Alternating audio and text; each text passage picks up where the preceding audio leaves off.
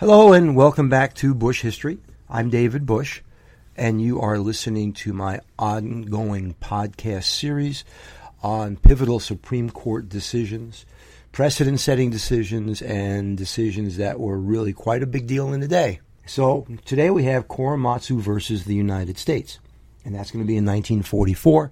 You can get additional information at my website, www.bushhistory.net. That's B U S C H I S T O R Y dot net. So the whole Korematsu situation actually begins with the attack on Pearl Harbor. The December 7th attack on Pearl Harbor led to a broad distrust of Japanese living in the United States, and there were stories of Japanese living in Hawaii aiding a Japanese flyer in an escape attempt after that attack. So that fueled these anti Japanese feelings. A few weeks later, uh, President Roosevelt issues Executive Order 9066, authorizing the War Department to create these exclusion areas where people who were deemed to be a threat would not be allowed to go. And then was narrowed down a little further to specifically direct Japanese Americans, German Americans, and Italian Americans from any of these areas that were deemed by local officials. And then on March 24, 1942, the Western Defense Command began issuing civilian exclusion orders commanding that all persons of Japanese ancestry report to designated assembly points where they would then be sent off to internment camps. So it actually starts out looking at German Americans, Italian Americans, and Japanese Americans, but when practical application begins, it's only the Japanese Americans that are going to be targeted.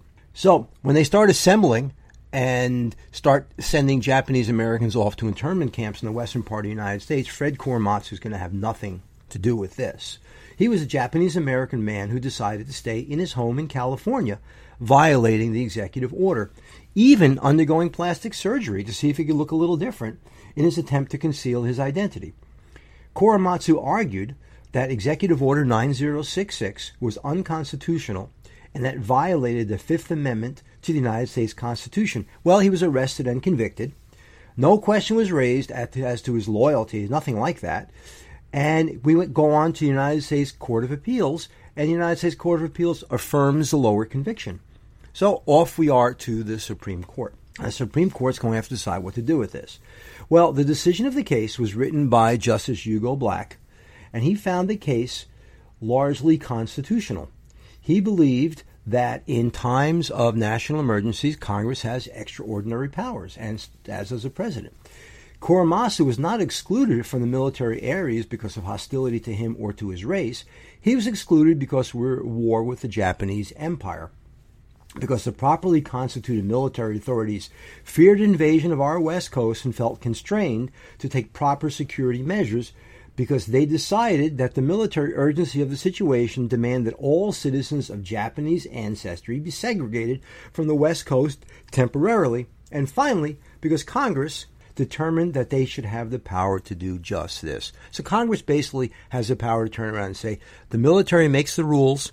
In emergency situations like this, the military thought that this was a wise decision to enforce Executive Order 9066 from Franklin Roosevelt and the decision is going to be six to three against Korematsu, and the United States wins. The court sided with the government and held that the need to protect against espionage outweighed Korematsu's rights.